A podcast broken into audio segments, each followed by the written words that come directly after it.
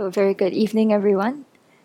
Venerable Children and some other monastics are traveling for the Western Buddhist monastic gathering at the moment. So I'll lead this evening's review on the course in Buddhist reasoning and debate. So as usual, we'll start by bringing our body and mind into the space, connecting with the breath, and setting a brief motivation. So throughout this book, written by Daniel Perdue, he repeatedly quotes one of his teachers, Lati Rinpoche, in saying that there is no phenomenon that cannot be understood. There is no doctrine that, if studied well, cannot be learned. And there is no person who, if he or she studies well, cannot become wise. And other great sages like Shantideva have also said there is not a single thing that does not become easier with familiarization. So of course we see this in our direct experience, right? If we want to learn to play golf and become a professional at golf, we put in lots of hours hitting a round ball into a hole. If we want to become good chefs, right, we spend many, many hours learning how to chop vegetables a certain way, make soup, broth, and so on. But as spiritual practitioners, we're trying to familiarize our minds with something quite different. We're not working on a worldly skill, but we're trying to become extremely familiar with beneficial states of mind. Beneficial not just for ourselves, but for all beings around us. So we're getting familiar with love, with compassion, with joy, generosity, fortitude, and of course wisdom. Especially the wisdom that understands the nature of reality. And that's something that's not so habitual, you know, because we often take things as they appear. We don't necessarily investigate deeper as to how they actually exist. But that's something we can become familiar with repeated practice. So this evening, let's engage in this review as another way to just get familiar with some of the steps on the path to awakening, knowing that as we repeat this information again and again, it will make us wiser, more compassionate, and closer to becoming fully awakened.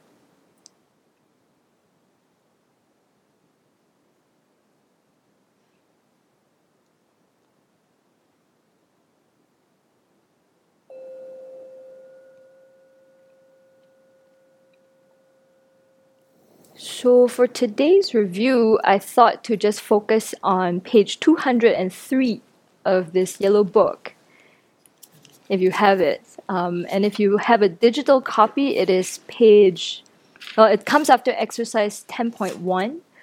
If you don't have the book, that's all right. It's exactly the chart you see on the whiteboard here. And it's basically a visual summary of everything we've gone through in chapter 9 and 10. What's called basic Buddhist ontology. And I thought this was a useful map for us to spend a bit of time with because it's basically the raw material of what we engage with in debate. And for me, I found that if I'm familiar with, you know, how things are laid out visually, it's much easier for me to know how things compare. Right? So for example, if someone asks, you know, how do matter and existence compare? Right? Looking at the visual map, it helps me place like, okay, is one the subset of the other? Are they separate things? Yeah.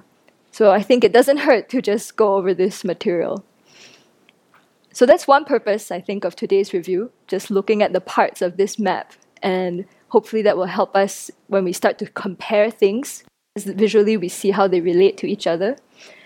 And also because I think this is like the building block of all the studies that we engage in to start understanding the nature of reality. We first encountered this actually 5 years ago when Chödrön was teaching on a presentation of mind and awareness. So as I was very fascinated by this material, don't ask me why. And I spent some time making this little graphic organizer that I've sent out to people, and I think people online can download. That's largely based on a presentation of mind and awareness. And she spends the first 5 talks going over the divisions of the selfless. And then later on, she's going to talk about the different kinds of minds that cognize their objects. So if you find this material difficult to follow, if you've been following the Thursday teachings, I highly recommend going to the Mind and Awareness teachings that she gave in 2012, just as a way to flesh out this material. It's also in Foundation of Buddhist Practice, Chapter 2. So those are some resources you can turn to if you need support. And actually, I first came across this material on the divisions of the selfless back in Singapore. And I wanted to tell a little bit of a story about that. I had signed up for the Foundation for the Preservation of the Mahayana Tradition Center, in Singapore. It's called Amitabha Buddhist Center. And the resident teacher there is also the abbot of Kopan. And he was teaching this material. It's the beginning of the basic program. So you have to imagine there were hundreds of us who were working adults coming to this center twice a week for this class between, 7:30 to 9:30. Everyone's been working a long day. And here's Geshe Chonyi, who is educated like a traditional Geshe, trying to teach us divisions of the selfless. Right? And he does it in the most straightforward way, what are existence? This is the definition. Yeah, this is mutually inclusive with this, this, this. So everybody was after a while, right? Because it's a bit like learning another language. You think? Has that been your experience? Yeah, so you imagine these working adults in a very busy, high-pressure society coming in the evenings, and we're where's this going? And what was very touching to me was, I think somewhere in week 2 or 3, he just stopped the class. And he spent 20 minutes giving us encouragement. And actually, that's all I remember from the class. and one other thing that I will tell you about later. But the encouragement was very helpful. He just stopped because he saw everybody was nodding off or really struggling. And the senior students were so sweet. There were people taking the course for a second time. And they had produced graphic organizers to give out to us and hold discussion groups. But we were all So Geshe Chonyi said, he just told us how when he first learned this material, he had a super difficult time as well, because it's taught to you, and I think at the age of 10, he had grown up in a poor village in Nepal. His family sent him to Kopan to get a good education. So yeah, there he is, 10 years old, learning about what exists, what doesn't, memorize definitions. And he said by the time he turned 18, he started to wonder, whether he should continue being a monk. And his family contacted him and said, you're 18, you have a good education, maybe you want to think about getting a job. And so, he felt kind of I'm not really connecting with the studies, I don't know where this is going, maybe I should get a job. Yeah, so he talked to the abbot at the time, who was Ken Rinpoche Lama Lundrup, who set him straight, set him down and said, this might seem very difficult now, but he told him, you're very bright, we hope to send you to one of the 3 great seats in India, right? One of the bigger monasteries to finish the Geshe studies. So hang in there, he told him, just, you will see the purpose of this later on, is what he said to him. So having a lot of confidence in his teacher, he hung in there, and he told us that he really appreciated Lama Lundrup's advice. Because later on, he came to see that this was the foundation for all the philosophical studies, and it helps us to realize emptiness. So he told us that by way of encouragement, that he had been down this difficult path himself. And so that just made me think, just because you're a monk or nun or even a long-time Buddhist student doesn't necessarily mean you will feel an affinity for this material. It's challenging for anybody. So that kind of made all of us feel a bit comforted. It just takes effort and familiarization. And recently, Venerable Children was telling me too that she has a lot of friends who are maybe very fluent in Tibetan, and they know this material intellectually, but it may not have transformed their minds. Yeah, they still get angry, or we all get angry, but as in you're not knowing how to control afflictive states of mind. So I think she's emphasized a lot the importance of us trying to connect this material with our practice. And yeah, to think about how we can use it to transform our minds. And she said specifically, especially with philosophical material like this, we all have to find ways to get creative in terms of, you know, how we make it relevant to us and our daily experience. So as we go through this review, I'll pose some questions and hope there's space for a discussion around this, how we can make this come alive. So anyhow, on the topic of getting creative, I thought we would also, before we jump into these maps and so forth, I wanted to take some time to chant the Heart Sutra together. For two reasons. So first of all, people online may not know that here at the Abbey, we've been chanting the Heart Sutra every day now, because it was Ling Rinpoche has given us the advice that this is going to help dispel the obstacles to good clean air and land and a beautiful environment here, because there's been a proposal to build a smelter in Newport that's going to have a very severe environmental impact and will definitely affect the Abbey because we are in close proximity, and of course we care deeply about all the inhabitants in this area. So we've been chanting the Heart Sutra. So we'd like to invite our friends online to join us, you know, as a way to contribute to this cause together. And as we're chanting it, I thought to reflect on two questions. Right? Since this is a class on debate and logic and reasoning, I'm very curious for people, how does chanting the Heart Sutra help us to dispel, you know, this proposal to build a smelter? In your opinion, what's the logic, or what's happening there? You know, why do we chant this to prevent the building of a smelter? Okay, that's one. And then, of course, I'm curious how you think it relates to this map of the divisions of the selfless. So we can think about that as we're chanting. So, Venerable Samten, will you kindly... Yes, I was, and I forgot. So it will be fishless. Okay, the fishless chanting. We use a wooden fish to keep time, but I'm sure we can cope. Namo Shakya Muni Buddha. Namo Shakya Muni Buddha. Namo Shakya Muni Buddha.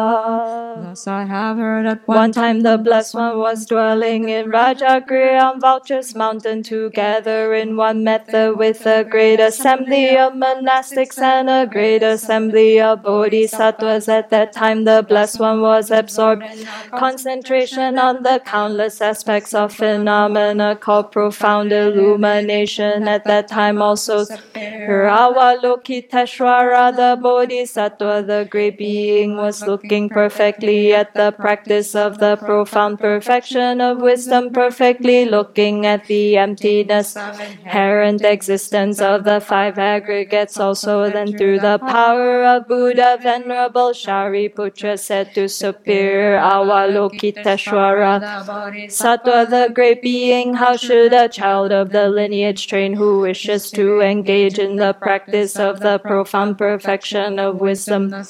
And Superior Avalokiteshvara, the Bodhisattva, the great being, replied to Venerable Shariputra as follows.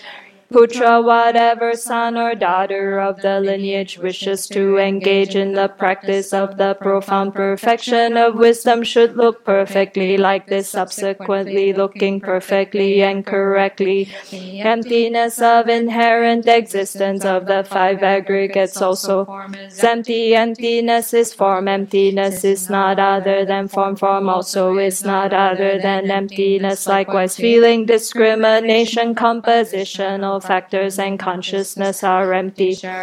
Like this, all phenomena are merely empty, having no characteristics, not produce and do not cease. They have no defilement and no separation from defilement, no decrease and no increase. Therefore, Shariputra, in emptiness there is no form, no feeling, no discrimination, no compositional factors, no consciousness, no eye, no ear, no nose, no tongue, no body, body, no mind, no form, no sound, no smell, no taste, no tactile object, no phenomena. There is no I element and so forth, up to no mind element and also up to no element of mental consciousness. There is no ignorance and no exhaustion of ignorance, up to no aging and death and no exhaustion of aging and death. Likewise, there is no suffering, origin, cessation, or path, exalted wisdom, no attainment, and also no non-attainment. Therefore, Shariputra, because there is no attainment, bodhisattvas rely on and abide in the perfection of wisdom. No obstructions and no fear, passing utterly beyond perversity. They attain the final state beyond sorrow. Also, all the Buddhas who perfectly reside in the three times, relying upon the perfection of wisdom, become manifest and complete Buddhas in the state of unsurpassed, perfect, and complete awakening. Therefore, the mantra of the perfection of wisdom, the mantra of great knowledge, the unsurpassed mantra, the equal to the unequal mantra, mantra that thoroughly pacifies all suffering, since it is not false, should be known as the truth. The mantra of the perfection of wisdom is proclaimed. Tagate gate paragate parasamgate bodhisoha. Putra bodhisattva, great being, should train in the profound perfection of wisdom like this. Then the blessed one arose from that concentration and said to superior Avalokiteshvara, Bodhisattva, the great being that he has spoken well, good, O child of the lineage, it is like that, since it is like that, just as you have revealed, the profound perfection of wisdom should be practiced in that way. Tathagatas will also rejoice when the Blessed One had said this. Venerable Shariputra, superior Avalokiteshvara, the Bodhisattva, the great being, that entire assembly of disciples, as well as the worldly beings, gods, humans, demigods, and spirits, were delighted and highly praised what had been spoken by the Blessed One. Okay, so what do folks think? How does this help us to prevent a smelter being built in our backyard? I think that the Heart Sutra points out that things are not inherent existence. So also our thoughts and our emotions, feelings, our perceptions are not inherent. They are in front of us and or within us. So if we reflect upon the dependent arising emptiness, then it is connected with a sense of clarity. So we will see the whole thing that may be built in front of us more in a lighter way. So afflictions can be can be subdued by that. So if you want to counteract and, for example, discuss with those who are in the project involved, we need a clear mind for that. And if we have afflictions that may even counteract our interests and also their interests, so we may have more success with a mind that understands that things are not existing how they appear to us. Mm. Yeah. And not just in regard to those who are involved, but in general with people we are in contact with, how we approach, how we make people aware of that happening here. Well, the way I want to look at it is that by reciting the Heart Sutra, and because you have to keep so focused on what you're saying, it like really changes sort of the internal energy of the mind, that I find it to be an extremely profound purification practice. Mm-hmm. As far as dispelling the self-grasping ignorance, although it's a long way down the road, I would have to think that collectively as a community, because we're part of this area, that we have created the causes and conditions to be in an environmental situation like this, where not only is our health endangered by this, but also the health of a lot of living beings. So I would like to think that the Heart Sutra is removing, and because we're dedicating it for everything, is that we're somehow being able to purify perhaps some of these destructive causes we may have created in the past that are now having this perhaps ripen in this way. So if they're going to ripen, they might be able to ripen in a much less environmentally more benign way or in some way. So I think this is an extremely powerful way to mitigate whatever destructive karma we have created collectively as a community near and in the Northwest in America, so that we can have the ripening result be, if it does ripen, in something more, less harmful. I think that by reciting the Heart Sutra each time, I'm reminded of, the lack of inherent existence, and that brings my mind to a more vast state. And so I'm not holding so tightly to whatever is happening here. I have a more vast view, I would say. And then because of that, holding it not like, oh, they're going to build this, it's going to be terrible. When I have that mind, I'm actually helping to build that. Mm-hmm. And so when I have this other, more realistic mind, I'm not putting any energy into that smelter being built. And that feels a whole lot better for me, just to think of it that way. There's going to be so many causes. There are so many causes and conditions needed for this to come to fruition. It's very complex. And as we learn more and more, as we've been learning more and more about this company over the past 15 months, what they're trying to articulate keeps shifting. Mm-hmm. And so it's not this solid, inherently existent, three-dimensional thing out there about to descend from the sky and plant itself on that property beside Newport. It's just these constantly shifting ideas. And at this point right now, it's just in the idea form. And so by reciting the Heart Sutra, which is this tremendous creation of merit and purification, as Venerable Semke was saying, however prayer works, I honestly don't understand it. I have faith in it. But I think, this tremendous, powerful energy that's positive is going to have an effect on these things that are trying to gel. And so it's my hope that, that the thing doesn't get built, but that there's a positive outcome for the owners too, that they come to some kind of maybe realization that, oh, this is actually not where we should be putting our time and energy and money. Maybe we can, do something more virtuous. That's my hope, but who knows? Yeah, I agree with what everyone's already said. It really points to the mind as the source of change and as the source of happiness and the source of our experience. So it kind of, instead of looking outward so much, it turns it right back around to focus on our mind, which is, what we do as practitioners. And also it provides this kind of relief, psychological relief, because once we realize that, we're grasping less at the outside world, and we're able to let go a little bit of our expectations or our hopes and our fears. So I think it provides like a psychological relief too. Thank you so much, everyone, for sharing. Oh, no, I totally am on the same page, but it's just nice to hear everyone share how, that chanting the Heart Sutra helps us to keep our minds balanced in a difficult situation, right? Not to create the mental cause for a negative outcome, right, by getting angry or afflicted or upset. And at the same time, like you said, to have that big view to think, well, if we're experiencing something negative or will experience something negative, I have created the cause in the past. So when we think about dependent arising, to purify those causes as well. Yeah.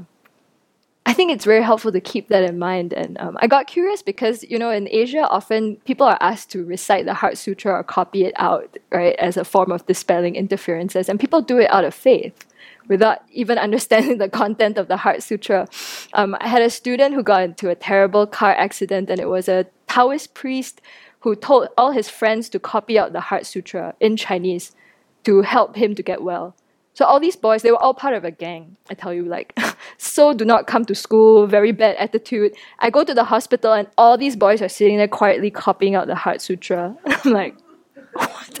To save their friend's life, right? It's like, do they understand a single word of it? I don't think so. But to save their friend's life, they have faith in this Taoist priest, they're going to do it. He did get well. But I think it goes a level further when we actually reflect on its meaning. And then I think it really has a transformative effect. And then, of course, on the level of people with faith, it just makes some kind of imprint, I guess, where you start wondering, what could it mean? Know this, know that, no. Why is this the most powerful mantra? And then it starts to get you to, get interested, I think. Yeah. So that takes us to the next question. How do you think this Heart Sutra, the text of it, how do you think it relates to what we've been studying about what exists and what doesn't? Do we see familiar words from the two? Yeah, for sure. Like what? Yeah, phenomena. Hey, that's the first one. Yeah.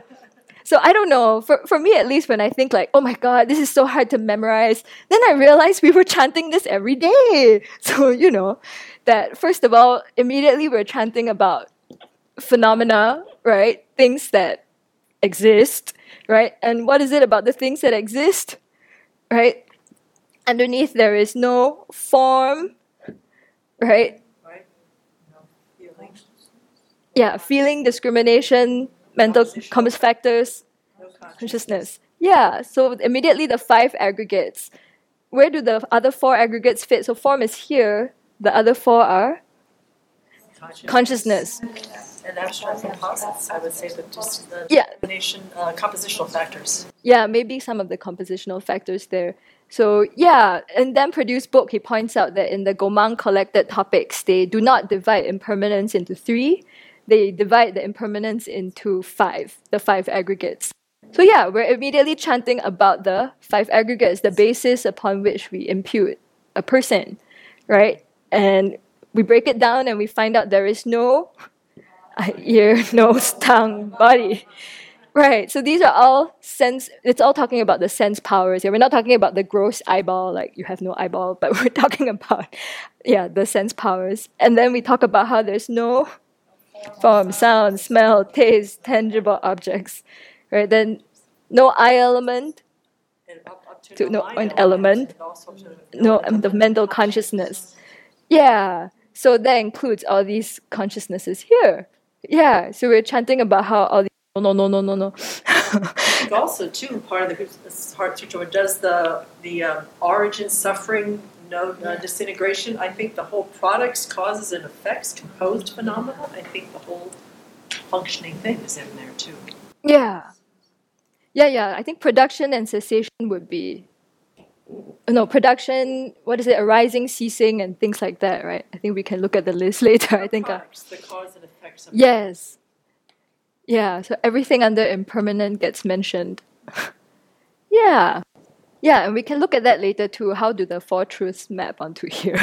Then I have another question. So why is this not called divisions of the empty? Why is it divisions of the selfless? If we just chanted the Heart Sutra, right, and it's about how all phenomena are empty, then why is this the divisions of the selfless? In the lower schools, they don't posit an emptiness of inherent existence. They posit a selflessness that's either... This school, the core selflessness, I think, is the permanent, unitary, independent, and the subtle is the self-sufficient, substantial existence. So they're not up in the emptiness paradigm. Yeah. So, but that's something that I found helpful to think about too. Like every day we chant the Heart Sutra, that's like the final view we're trying to get to, right? Lack of inherent existence of what we see, hear, all these forms. In the Middle Way Consequence School, we talk about the emptiness of inherent existence of phenomena, right? And persons, right? That's the final view we are trying to get to, right? But when we're studying this, we're positing that objects do exist from their own side, right? And they're only, in terms of selfless, right? The definition is that it is lacking a permanent, unitary, and independent self, right? So that's what's posited by the non-Buddhists, right? That there is some kind of permanent creator God or substance, something that is separate from the body and mind that can stand on its own and produce effects. But that's what a lot of non-Buddhist schools assert back in the Buddhist time and right now too. Yeah, so for the Buddhist presentation of what exists, it starts with saying that all phenomena are without a self, right? So the definition of the selfless is that which is not a self. And then when we look further, what kind of self are we talking about here? We're talking about the permanent, unitary, and independent self. Yeah. So, you know, doesn't change moment to moment, doesn't have parts, and somehow stands on its own, separate from aggregates. Yeah. So that is not found here, such a self. And the assertion is that all phenomena lack such a self, right? And then, as you said, we are studying this according to what's called the Sautrantika school. Can't speak Sanskrit. Sutra school. And they assert that we're and what the goal of studying all this is to realize that the person, this person that we hang on to as a I that's independent and that we cherish so much, is actually doesn't exist the way that we think it does. That all phenomena all persons lack such a self. There's no such thing as a self-sufficient, substantially existent person. Yeah, a person that is, again, set up from its own side, independent of causes and conditions. Yeah, somehow, you know, one of the aggregates in control. Yeah. All right, so that's the goal of this study, to try and understand that that doesn't actually exist. Yeah. Okay. So, yeah, so I thought, you know, anytime you feel discouraged or puzzled, you can rejoice that you are reciting the Heart Sutra every day and getting in touch with this material repeatedly, again and again, and creating the cause to realize it. Yeah, so that was divisions of the selfless and the end. Okay. So I wanted to now get into this graphic organizer that is from one that has this title, Divisions of the Selfless. Yeah, to help us have a look at what's in this map. And much of this material is from the minor teachings that Venerable Children gave. And again, she started that whole series of teachings by taking quite a long time just to set up why we study the material. I'm not going to go through this, but the first chart is just how she talked about how when we generate bodhicitta, are we on the same page? Yeah. So it's just this first page where she immediately goes to dependent arising, causal dependence, where she talks about how when we have an aspiration like bodhicitta, we work backwards and think about all the causes one by one, how they lead us to generate that. Yeah. So it's a very beautiful meditation that she leads there. Yeah, I would highly encourage people to go listen to it. Yeah, but basically she was saying, you know, whenever you want to achieve something, you can just work backwards to trace its causes, and then you can work forwards to trace its results as well. Yeah. So that was back then when she talked about our motivation for studying. And then we come to page 3, right, where she also talked about why we learn this material. Right, I think we've covered these points already. Right, that basically they help us to understand how the mind works, what kind of objects we're cognizing, helps us to analyze what is the person. It's the foundation for further study of the tenets. And I think what's missing here, though, is what Daniel Perdue has been saying again and again in his book. Yeah, this is actually, like, he calls it basic vipassana, right? Like a way for us to start meditating on what we see and what we hear. Yeah, so we can get to that later. There's a puzzled look. Yeah, I'm curious how people are applying it or not. Yeah? I think that the one down that says stimulate us to think on a deeper level about what is in our environment, mm-hmm. I'd say that might match up a little bit with Daniel Perdue's. Oh, yeah, that's true. Yeah. Yeah, so I think, you know, not to leave this. I was thinking too, we're not studying this in order to debate. As in, we're studying debate in order to understand this, right? It's the other way around. Yeah. And if debate does not work as a format for you, you can take it into meditation, right? And Venerable's been getting us to think about that as well. Yeah. So Dan Perdue repeatedly says, you know, don't worry so much about getting it right. Just check it out. When you observe things, is it a form? Is it a consciousness? Is it a person? Where does it fit? Yeah. What am I actually seeing and hearing? Yeah. And then in the next page, you'll see, and Venerable talked to us about how to listen to teachings If you go back to those recordings, which I think you have, Venerable Semke, you will hear all of us repeatedly asking her questions endlessly because it was such puzzling material. And so, you know, the first three parts are familiar from the Lam Rim, right? Where you try not to be the upside-down part, try not to be the leaky part, try not to be the part that has dirt, right? So that your polluted motivation affects your study. And she told us not to be the pot with popcorn because that's what we were. Constantly asking her questions like, why do you say that, but, and she couldn't finish the teaching. Yeah. So, you know, just emphasizing that if we have difficulty with the material, again, we can just come back and check in with our motivation. Like, why are we studying this, you know, and what's our struggle around? Yeah. So at the bottom of page 4 here, she pointed out that this presentation is about what is selfless as defined by the Sautrantika school, right, which they define as anything that is not a substantial person or the property of a substantial person. And that's not to be confused with the final view posited by the Middle Way Consequence School, which is that which does not inherently exist. Yeah, so that's just background information. And back in the Mind and Awareness teaching, she often switched between the two, so it can get a bit confusing. But yeah, so just to keep it straight, just remember that this school, posits that objects exist the way they appear. Yeah, the table exists the way it appears. I can see it. I can use it as a table. This is how it exists. Yeah, the problem is my grasping at some kind of self of persons that doesn't exist. So okay, so page 5 is basically a repeat of what you see here. Just that she went into mental factors. Yeah. And we can, I don't think Dan Perdue doesn't cover mental factors, but yeah, that's like good to know. And we'll encounter it later on in Foundation of Buddhist Practice. Okay, I wanted to start with page 6. Yeah, and what I found interesting was both went straight to this when she was presenting the material back then, right? Because why? Why do you think she started with the non-existence? Because we know this so well. Yeah, I think so. Well, she was going to the heart of the problem. Now, the deep root of our problem is that we keep thinking that things that are non-existent exist. And we hang on to them. And you know, our whole day revolves around maybe a non-existent idea. Yeah. And what I loved was that, you know, even though in our debates and so forth, the usual examples are things like sky flower, turtle's mustache, kind of almost ludicrous, right?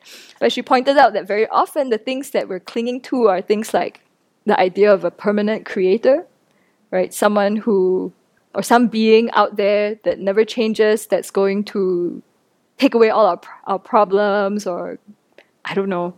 I didn't grow up with that idea, but you know, it's like in the background. Or all of us who cling at a self of persons, right, the idea that there's me and I'm important because I'm me and I'm in charge and I control this body, I control this mind, I'm never going to get sick, and if I tell you what to do, you're going to do it.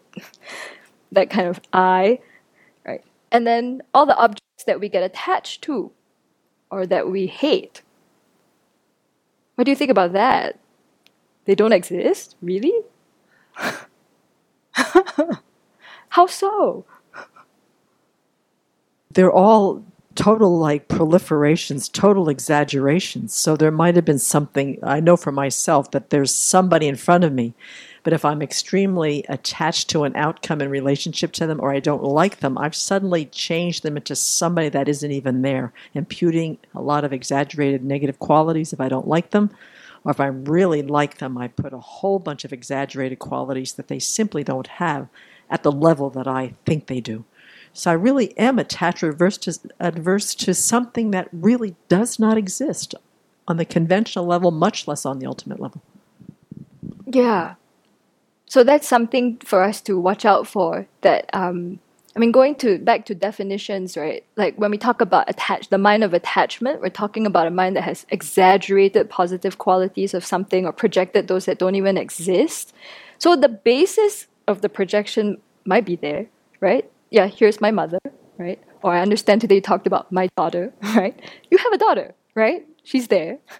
And then some ideas and expectations you have about her might not be realistic, right? Or even ideas and expectations you have about yourself in relation to her are not realistic. They don't exist. And yet, that's how we interact, we live, and that causes us a tremendous amount of pain.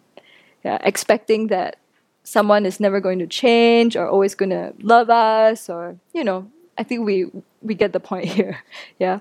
So that's really the fundamental purpose of this study. And I think, yeah, she started there to help us get clear, like, what is non-existent? We have to figure out as we go through the day. Yeah, when I'm very upset with someone, am I upset with a person that's actually there? Or have I made them into some evil monster? You know, they are the one thing that they did and I can't forgive them. That person actually doesn't exist. So why am I ruminating over that? Right? So I think that's one way we can bring this material into our practice, just checking up. This thing I'm obsessed about or that I must buy tomorrow, existent, non-existent? Why is it running my life? Yeah, that's one piece. Okay, anything else we want to say about non-existence? Is there a definition for non-existence? Yeah, it doesn't exist. Yeah. So it's one of those trick questions. Yeah, it doesn't exist. So for something to have a definition, it has to exist. It has to have characteristics. I think the word definition is a really tricky one because, you know, in English we think of definitions as like they explain something. I feel like in the Tibetan, the actual word in Tibetan, tseni, means characteristics, I think. And I've seen it translated that way too. I Craig Preston, he chooses to use a different word than definition, right? Yes, Venerable Nima. Yeah, in the book it says there is no definition because non-existence don't exist. But then he goes on to say, if there were such a thing as a definition, it would be something like that which is not observed by a reliable cognizer. Yeah, if we needed a working one, or I saw Venerable kind of slips one through that which is not perceivable by mind. Right, without getting into like, can we define these or not? Yeah, but I mean, based on these, you know, this structure of debate, if something has no characteristic, it doesn't exist, so it has no characteristics. How are we going to describe it? Yeah, so when we think of these, when we look at the definitions listed here, they don't necessarily explain something. They're giving us the characteristics of the thing itself, right, and its function. Right, fire is that which is hot and burning. Yeah, it's not like I don't know what the English one would be, but yeah. How is it different? Combustion or burning, in which substances combine chemically with oxygen from the air and typically give out a bright light, heat, and smoke. Right. So I guess like the English definition would focus more on describing the thing, right? But I feel, I don't know, these Tibetan ones, either the words are in there to tell you a characteristic of the thing itself, or it's negating something else, is what I see. So sometimes it's actually helpful to look at like each word to try and understand like what are they trying to get at there. So I say this because now we come to existence, right? So now what is the definition of an existent? Yeah, so that which is observed by a reliable cognizer. Does that actually tell us anything? Why? Do you know what a reliable cognizer is? We haven't gotten there yet. It's for the next few weeks. Yeah, I know. So that's why, you know, you're like, what's a reliable cognizer? But I have to say, back then I got very excited by this definition because it helped me understand, how do you know something exists? Well, a mind has to know it, right? I mean, that's the theory here, right? The Buddhist theory is that if it exists, it can be known by mind. And not just any old mind, a mind that's reliable. Okay, yeah, then you ask, what is reliable? Haven't gotten there yet in the curriculum. Thankfully, I don't have to review this. We'll get there, yeah? So, but it's a good question, right? You sit there and you're like, okay, is everything my mind knows reliable? I mean, are all my consciousnesses reliable? What makes them reliable, right? How do I know what I know? And how do I know it exists? And we can start, you know, pondering that. And not only that, they proceed to tell us that existence, there are 8 ways to characterize them. They're all synonyms. And it makes you wonder, why did you need so many? I don't know. I was wondering, like, is it just for the sake of memorization? What do people think? Why do you think there are 8 characterizations? What could be the purpose of this? when you look at these eight, and as we've been trying to memorize these eight for the last 8 months, it seems like there's different angles where you're coming at this, all this idea of existent. And so I think it's going to help us once we really get into debating. Yeah. Shall we try and guess what each one helps us to understand about things that exist? I don't know. I feel that helps me to remember these things. Yeah, because I grew up in like a rote memorization culture. If you tell me just remember, I can, but I wouldn't understand it. I'm very good at memorizing things and then forgetting them about 2 weeks later, which is what you had to do to pass a test, right? Memorize and forget about it. But that's not the purpose of us memorizing this material. We're trying to figure out what exists and what doesn't and work with it. So, okay, so yes, this is what is observed by a reliable cognizer. Okay, so now we get some idea of like, okay, there's some minds that are reliable, some are not. Yeah, and what the reliable minds observe exists. Okay, and what about established base? What's the definition of this one? That which is established by a reliable cognizer.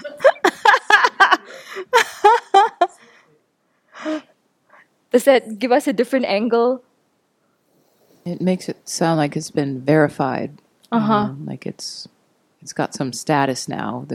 The mind has examined it and it's established. Well, that's just how I read into the word established.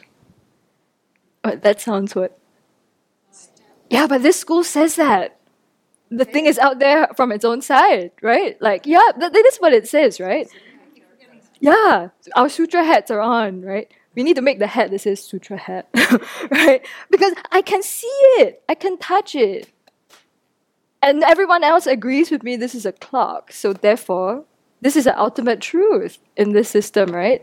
So yeah, my cognizer is establishing a blue clock. Okay. Yeah, known to me and the world. No one's telling me it's yellow. It exists. Yeah, I think so. And in the book too, he talked about how it emphasizes that this is a base. So I was a bit curious about that. I'm not so sure what bases mean here. Yes.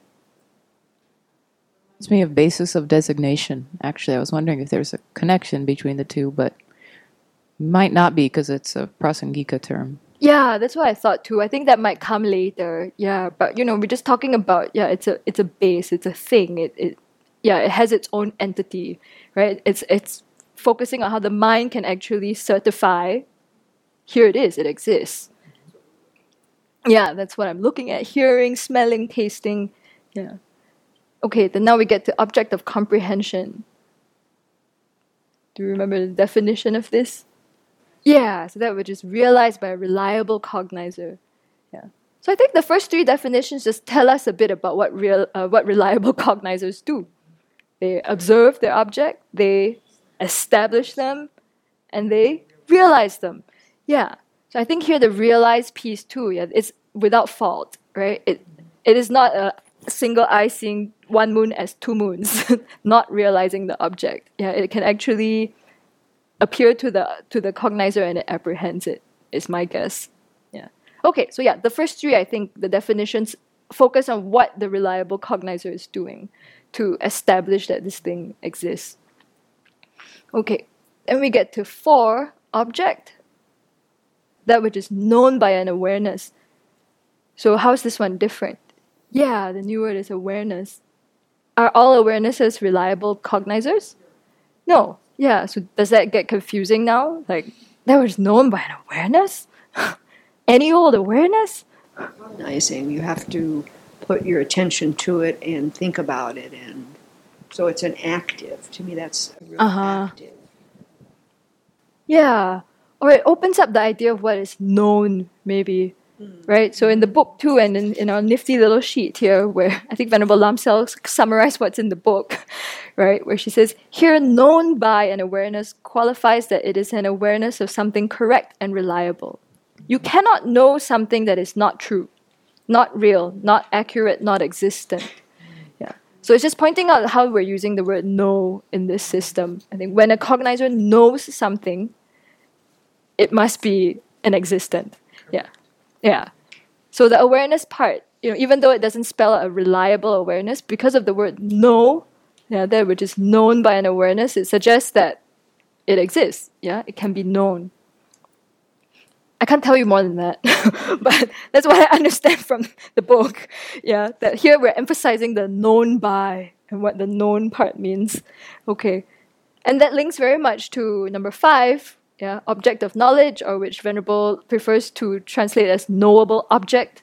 Yeah, and the definition here is, you know, suitable as an object of awareness. So it's, I think, making the same point. Yeah, for it to be suitable, to be an object of awareness, to be known by an awareness, it has to exist. Yeah. Okay, then we get to number 6, the object of an omniscient consciousness. An object realized by omniscient consciousness, right? So I don't know, what do people get out of this one? Well, Dan Perdue points out that for him, I think the main point is that there are such things as omniscient consciousnesses. First of all, to know, hey, there are such things, yeah, that there are consciousnesses that actually know all phenomena in their diversity, yeah. For me, anyway, it was a bit like, oh, wow, Buddhas know things that exist too. It's not like you realize emptiness and everything just disappears and you're in some la-la land. Buddhas also see existence. They see things that we see too, or hear them. You know, how they cognize them might be totally different, right? We have all these long questions and debates about that. But things that exist also appear to Buddha's consciousnesses, right? Or the other way around, there's such a thing as a consciousness that can know every single thing that exists. Yeah. Kind of amazing. All right. And then we come to number 7, which is hidden phenomena. And what is that? To realize in a hidden manner by thought consciousness. Apprehending it. Yeah. A hidden manner. What is that? The opposite of... direct manner. Yeah. So instead of seeing it directly, right? Why is it that when we realize things by thought, they are hidden? You get to it through... a concept or an inference. You're not seeing the object directly. Through reasoning in some way. Right, you're not using reasoning to understand the... There are like a lot of things going on there, but I think the main thing is that you are getting at the object through a concept, yeah, which is not direct perception. The whole idea, according to this school, is that when we think of something, we're putting together like a composite, right, from different times, places, past experiences. We have a composite of ice cream, and when we think about it, it stands in for all ice cream, but it's not the same as eating the ice cream, smelling it, tasting it, touching it, seeing it directly. Right? Thinking of ice cream is a whole different experience, and that's what they're trying to get at. But here, all phenomena are hidden phenomena. So, does it tell us anything? We don't get to them with direct perceivers. All phenomena? Or we can get to them. Yeah, I think here what they're trying to emphasize is that all phenomena can be known by thought, is my guess. Yeah, so not only can we know phenomena directly, right, it is also possible anything that exists we can know by thinking about it too. Yeah. So I think that's all that's trying to point out here, that we can know it in this way. So I think in the book he's pointing out, here we're starting to look at the different kinds of cognizers that know these objects. So existence can be known directly, they can be known by thought, but in a hidden manner by the thought consciousness apprehending it. And finally, then he said number 8 is a bit different, because phenomena, that which exists, that which holds its own entity, thank you. The focus there is on the entityness of the thing. Yeah, so again, reminding us that this school posits that things exist from their own side. Yeah, so we had talked about this a bit in class, that the Prasangikas would define phenomena differently. And I think Jeffrey gets into that in meditation on emptiness. So yeah, I thought, just pausing to think about what each definition tells us kind of helps us to get at what we're defining here as existent. Yeah? Okay.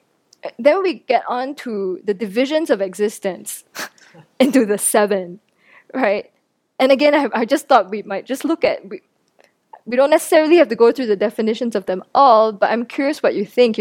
Each division, I think, does the same thing again, right? It tells us a bit more about things that exist. Dan Perdue pointed out that impermanent and permanent is the most important division. Why do you think that is the case? Any thoughts on why impermanent and permanent might be the most important? That's all exists. There's no third option. It reminds me of samsara versus nirvana. So in samsara, everything is impermanent, for the most part. Actually, that's a point where I still have some questions about. But the fact is, nirvana is supposedly permanent, and conditioned existence is marked by impermanence. Yeah. Or for me, I thought about how I guess the Buddha's first teaching to all his disciples was all conditioned phenomena are impermanent, right? And that's like the heart of, that's the first teaching, that because things are changing moment by moment, they are not satisfactory, they are not, they don't have a self, and they're not a real refuge, they're not a reliable place for us to put our attention. And instead, yeah, we should shift towards realizing a permanent state of mind called nirvana. And also, the five aggregates fall under the impermanent category, and that's really our focus of the self. It's like it's got to be in there somewhere. So, I think that that makes it important. Yeah, that got me thinking too. So yes, now we come to what Venerable Semke was pointing out earlier. So I'm curious, where do you think the four truths fit here? And when we talk about true sufferings. Yeah, all impermanent phenomena, right, are dukkha. Everything in this category is true sufferings. I was curious, do you think any permanents are true sufferings? Like the uncomposed space inside a bottle? Is it a true suffering? I don't know. Huh? If you're thirsty, right. Maybe there are different. Oh yeah, there are different definitions of like polluted and not polluted phenomena, like those that make you create. Right. So the uncomposed space in my bottle when I'm thirsty makes me angry. So it is a true suffering. But many of the things that they're trying to attain are permanence, right? They are, like non-analytical cessations. Analytical cessations, right? Yeah, we're trying to go for analytical cessations and nirvana itself, permanence. Yeah, okay, true sufferings are there. And what about true causes? Yeah, all consciousnesses, right? Ignorance, karma. True paths? No, sorry, true cessations? Yeah, permanence. And then true paths. Impermanence, under consciousnesses, I would think, path consciousnesses. So, I don't know if that does anything for you, but it was just interesting for me to where is what? Yeah, and where does it fit? And what are we, so how are we, through impermanent procedures generating, arriving at the permanent? Okay, something to sleep on. So I think this sevenfold division just again tells us a bit more about, how we're splitting what we're, true sufferings and what we're trying to get to, maybe. So impermanent and permanent, I think the main characteristic here is pointing out that one is changing moment by moment and the other non-momentary, right? A locus, common locus between the non-momentary and phenomenon. Yeah, the phenomenon there to negate non-existence. So if you look at page 8 of the handout, and here in both Venerable's Mind and Awareness teaching and also in Dan Perdue's book, they emphasize again and again and again that eternal and permanent are not the same thing. Right? And I think Venerable Seppel has gone through this before. But it's just reminding us that permanent phenomena, because in English when we hear something is permanent, we think it never goes out of existence, right?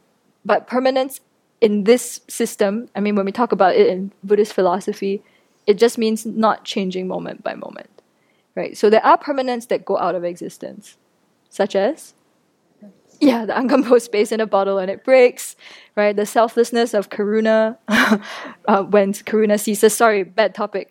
Nobody wants the cat to die. But yes, I see angry look or pointed looks, right? The selflessness of me, right?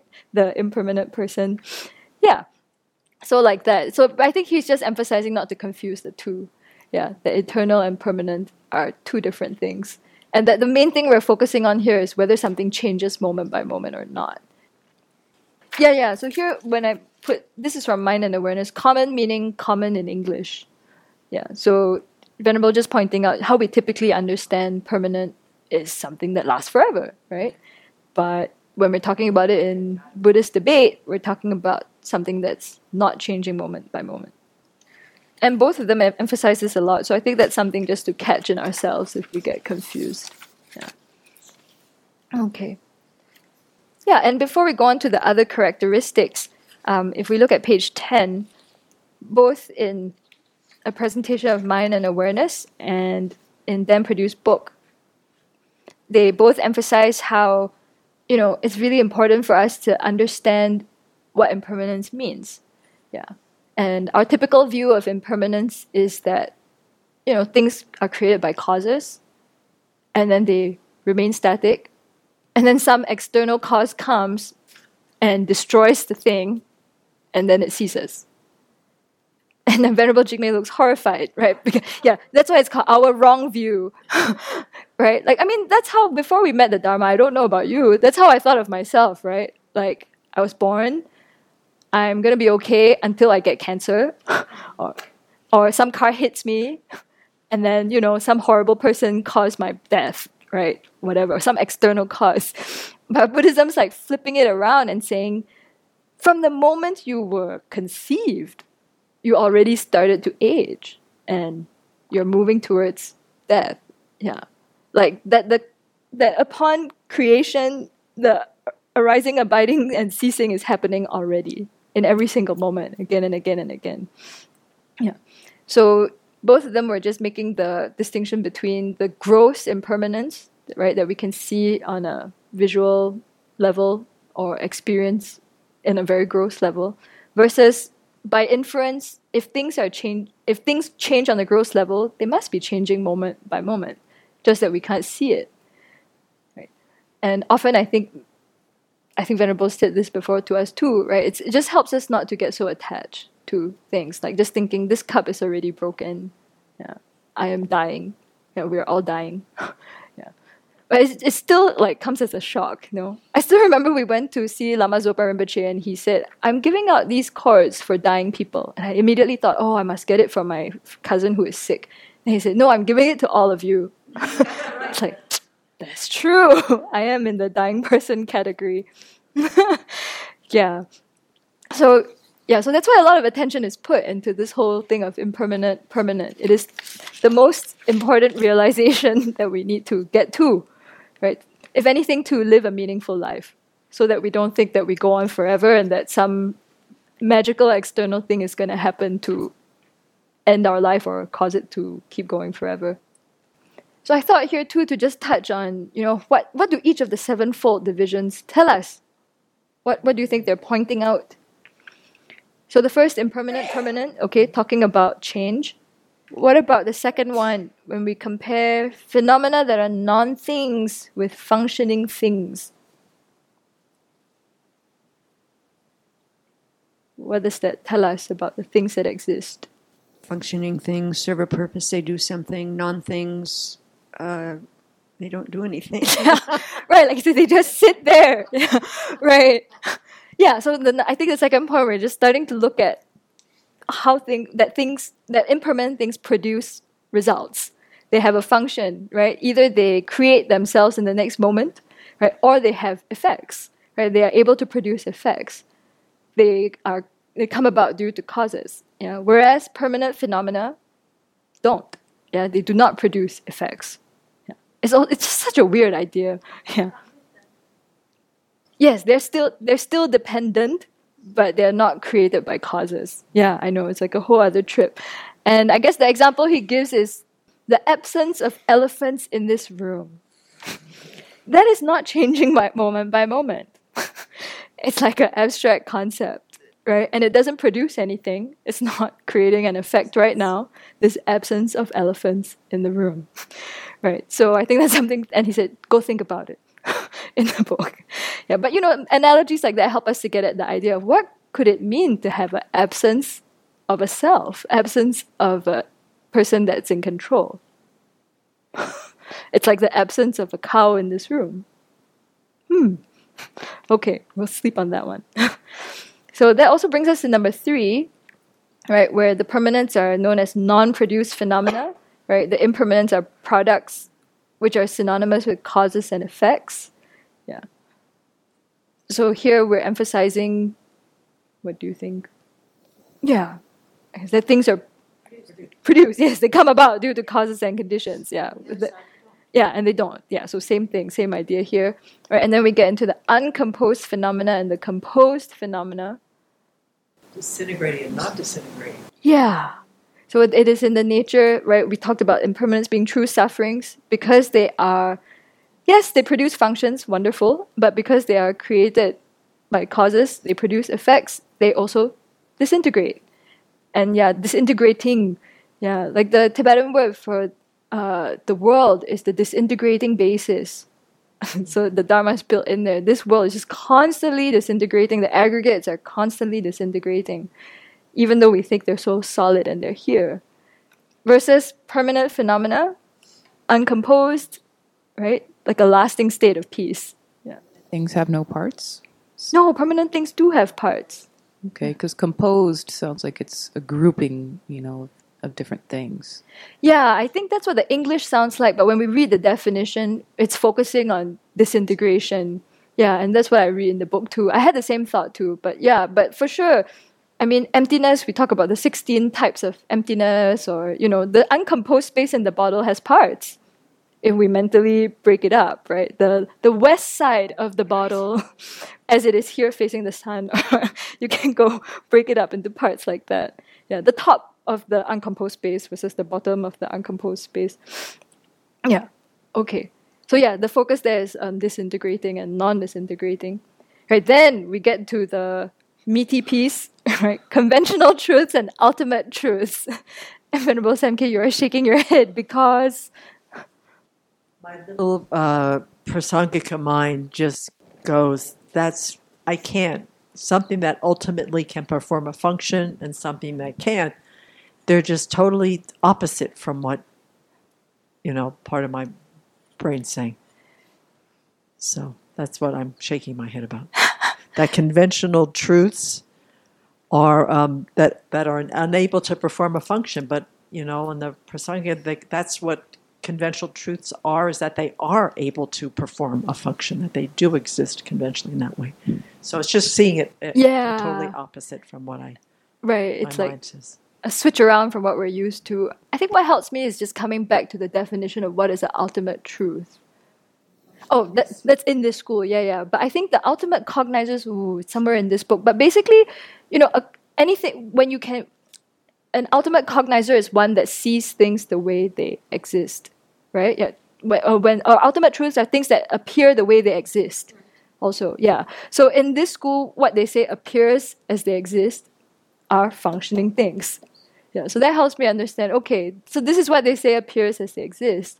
Versus thoughts, concepts about things. Do they appear the way they exist? No.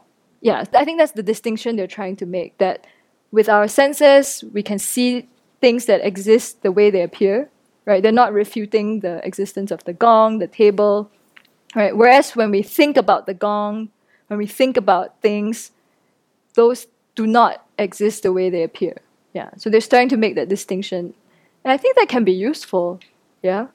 Like often when we, I don't know, I guess when I first came to Buddhism, a big piece, I mean, was realizing that the person I was in love with and who had broken up with me, I had hung on to some idea of the person. It's like, the person was changing moment by moment, but I kept thinking they were the same from 2 years ago. And then I got dumped and it was like, oh, you changed. It's like, duh. But you know, you somehow, right, that image. I mean, most fights are about that, right? You don't give me flowers anymore, or how come you left your socks on the ground? And so we're hanging on to some fabricated meaning generality from goodness knows when. And then it's like clashing with our direct experience. And it's upsetting. So I think that's useful. That's how understanding conventional ultimate truths in this school can help us, right? To just see, does our thought consciousness accord with reality? And I think on that very, in terms of what we can see, hear, and experience directly, yeah, and just seeing that gap even, I think is helpful. Yeah, thoughts. Yeah, so I think and also it said that this whole presentation of the two truths is something that was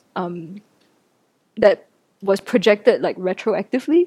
I don't know if that's so. It's how to say. It's like the South. Creating these four schools is like is an academic construct. It's meant to help us. They're like staircase to get to the highest view, and then we take this idea of two truths and we go backwards and see what that could be like in each school.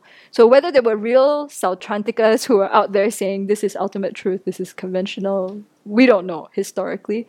Yeah, but we can think of it as it's a learning structure. Yeah, if we learn what the two truths are in each level, they're helping us to get to a very subtler and subtler, apparently, view of what actually exists. Yeah. So at this level, yeah, we say that the Sutra school is saying that things exist as they appear, right? What I can see exists, and what I think about is not so accurate. Okay, so then, what we just talked about, conventional truths, that conceptual thoughts about that gong ultimately are unable to perform a function, so it would be considered to be a conventional truth? So then, when we have conceptual consciousness under impermanent phenomena, how is that different than the conventional truth of a meaning generality of that gong?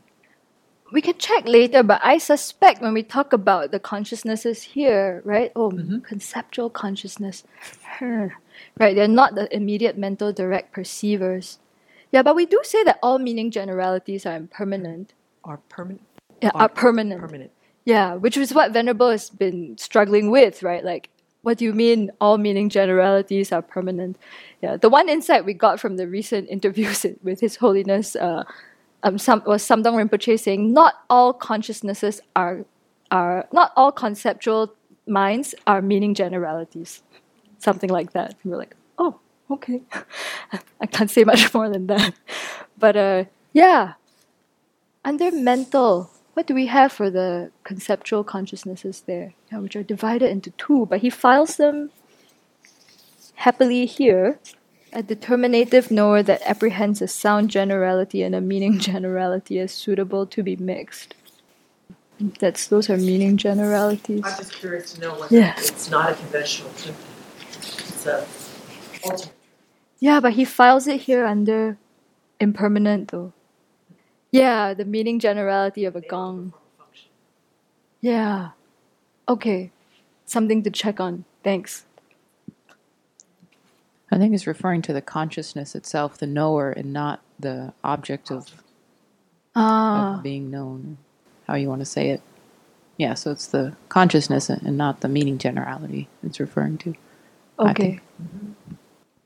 Yeah, but it's in opposition to direct perceivers, though. Right, which are mental, like the mental consciousness that directly knows its object. Anyhow, thank you. Something to research further. Okay, so and then the last one. Actually, it's not the last one, but yeah, we get to the generally characterized versus specifically characterized phenomena. So again, what's that trying to get at? The manifest phenomena is one that can be directly got out because it exists from its own side, where the generally characterized phenomena is only gotten at by a mental construct? Yeah, we can go back to the definitions. I know that this one, it just refers to how the specific characteristics of an impermanent phenomena appear to the direct perceiver. All of the specific characteristics, right, including the impermanence of the pot, the color of the pot, the shape of the pot, everything appears to the direct perceiver, in its full glory, right? Without being imputed by a thought consciousness. Yeah, so I don't need to, so there's no conceptualization involved there. Yeah, Right, raw data.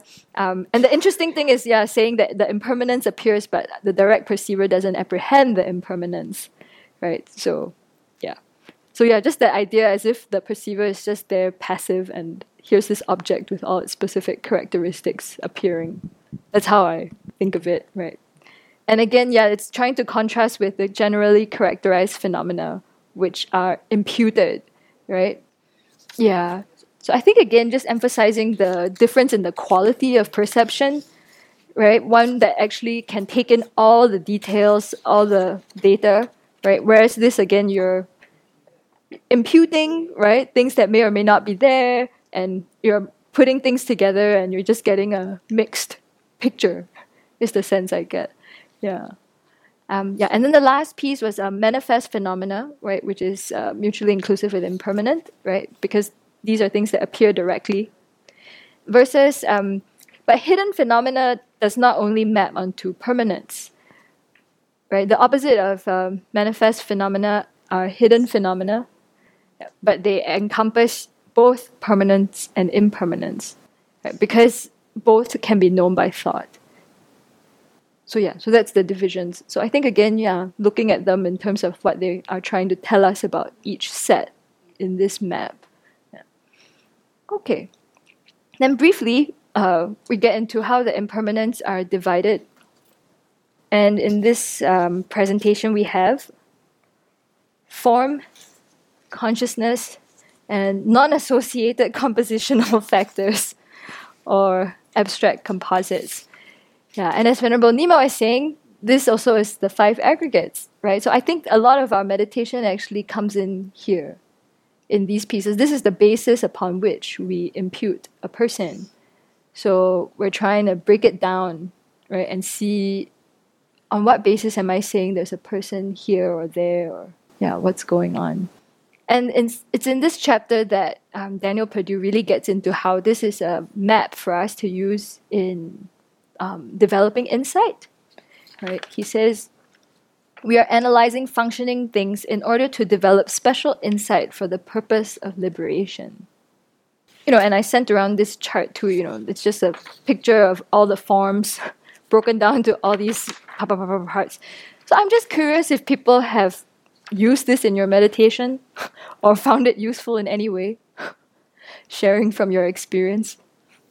I found the concept of meaning generality really interesting, and I was looking into, I guess, some psychology and some psychological research on how concepts are formed, and made me really think about, what is that process? And we rely so much on it.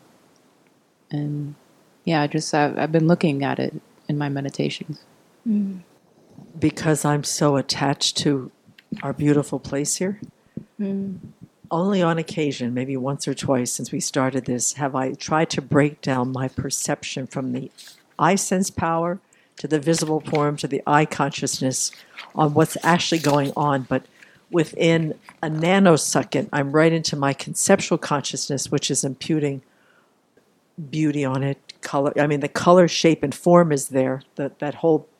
So to try to slow that down to what am I actually perceiving, and then what am I telling myself about what I'm perceiving, because the discourse starts soon after contact.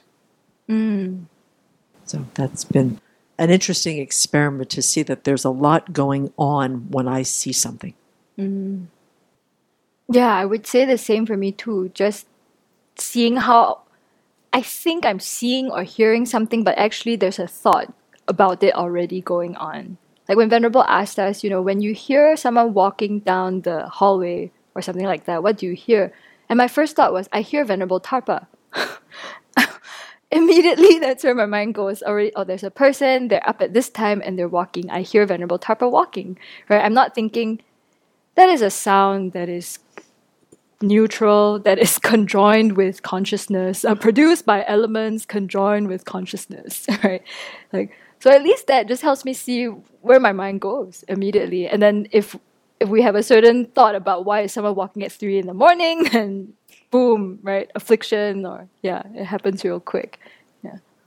Or even just keep the mind in describing just the sound of this, you know, vibration on the floor, that kind, just staying to that level even is so difficult. You know? Yeah. I think my one time experiencing that was I went for one Vipassana meditation course, yeah, where all we did during walking meditation was to name what was going on. Seeing, hearing, walking. I was so bored. but you know, you really see, it just slows everything down. Thinking, seeing.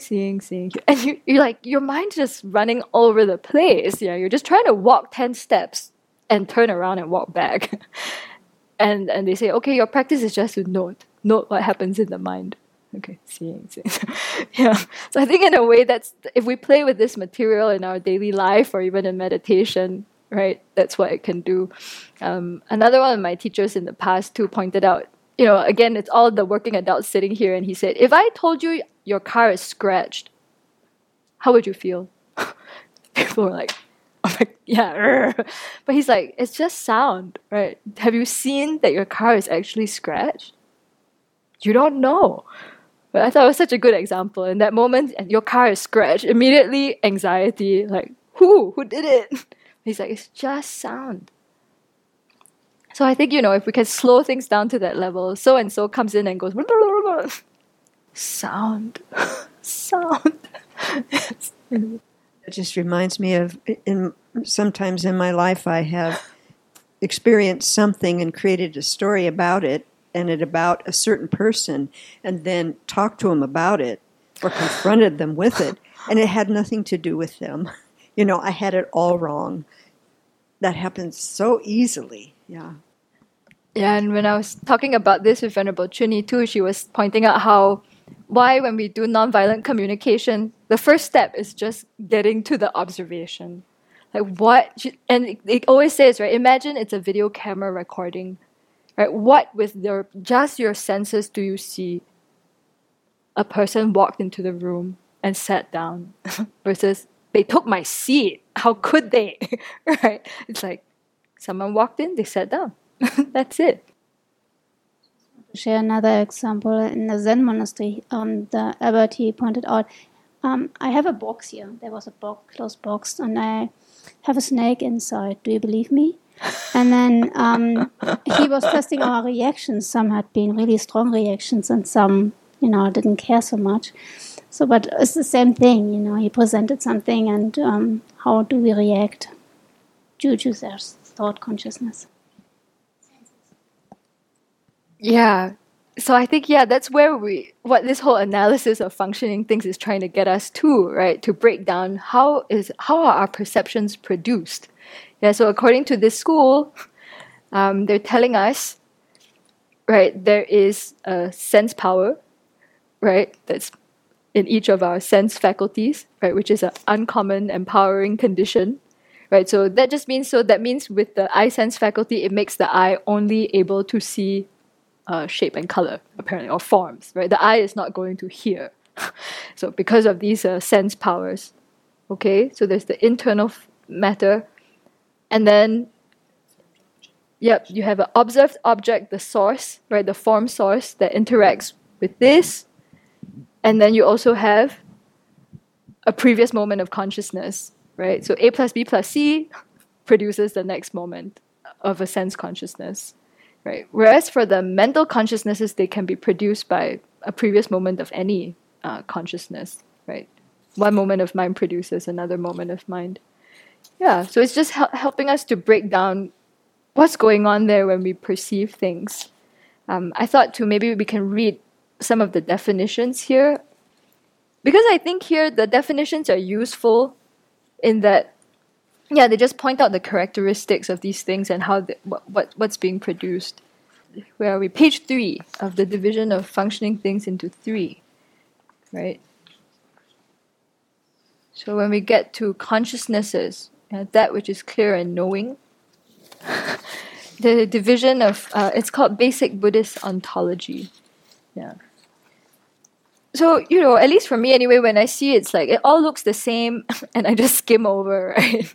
Like, okay, that's but maybe let's just have a look at what it's trying to tell us.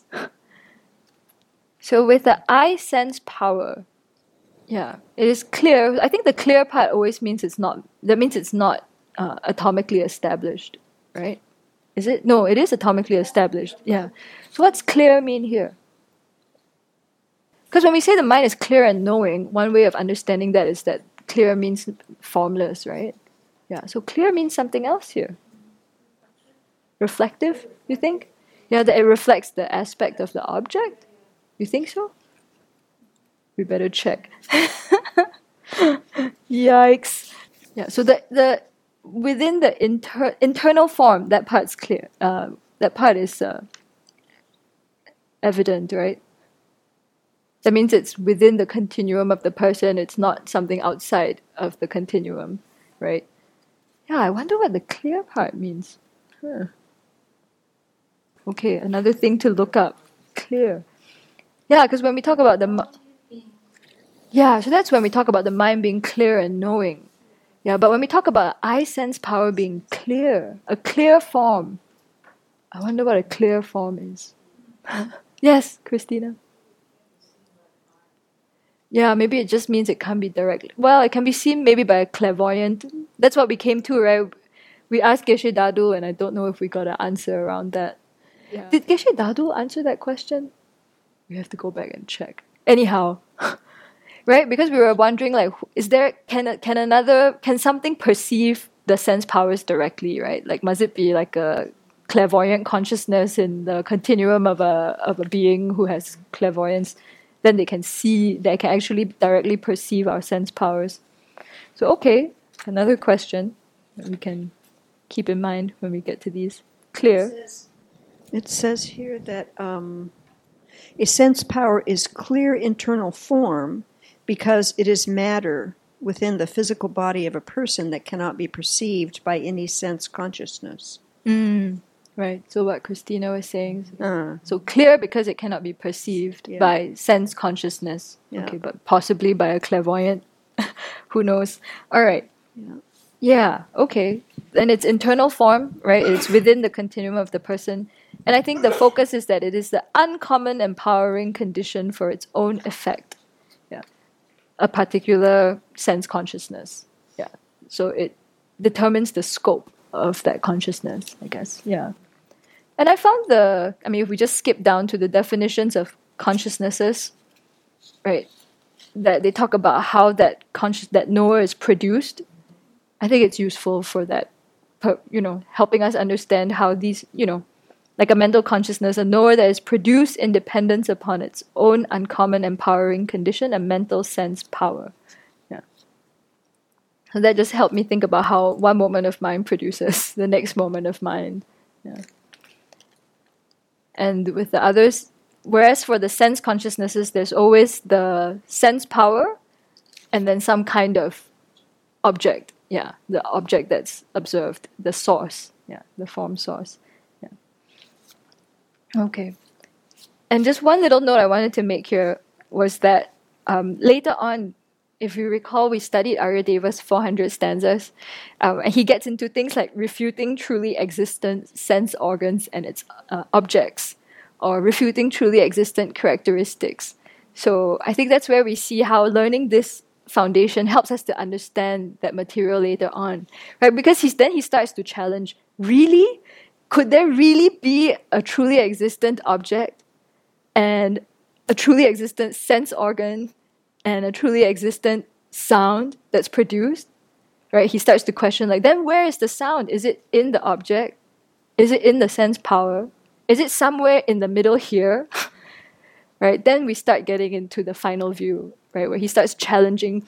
At this level, we say, okay, this is how sound is produced, right? But that whole chapter in Arya Deva about the middle way view starts to refute that, and it builds on this, right? Like, where could the sound be? Like, could sound really be produced like that? Yeah, right. And he gets into how basically all three are merely designated, right? They arise at the same time. There cannot be a sound without a sound consciousness. There cannot be, like, sound just waiting out there for me to, I don't know, somehow. Yeah, it just all arises dependently. So I think when we look at the parts like this, it helps us to get to that view later on. Yeah. making sense? Okay. So I think we have used our time, as we say. And I wanted to just end off by saying recently, Bill McGee was telling me how, who's good friends with Dan Perdue, the author of this book, was pointing out how Dan wrote this book when he was dying, basically. And, you know, so the editor would come back with all the errors, and Bill was very frustrated by that. Just like, do you not see this man is in the process of dying, and he's trying his darndest to get this book out? So I think that's something we can think about, like why he worked so hard to... This was his life's work, yeah? The white book on translating the debate topics. He dedicated his whole life to wanting to help people understand how to engage in debate. And I'm sure he thought it was the most important thing he was going to leave behind, writing this book. And yeah, so with that thought in mind, we can do a bit of digestion and dedication, right? Both for Dan Perdue's continuum, wherever he might be, that he will continue to teach, learn, study, spread the Dharma for everybody's benefit.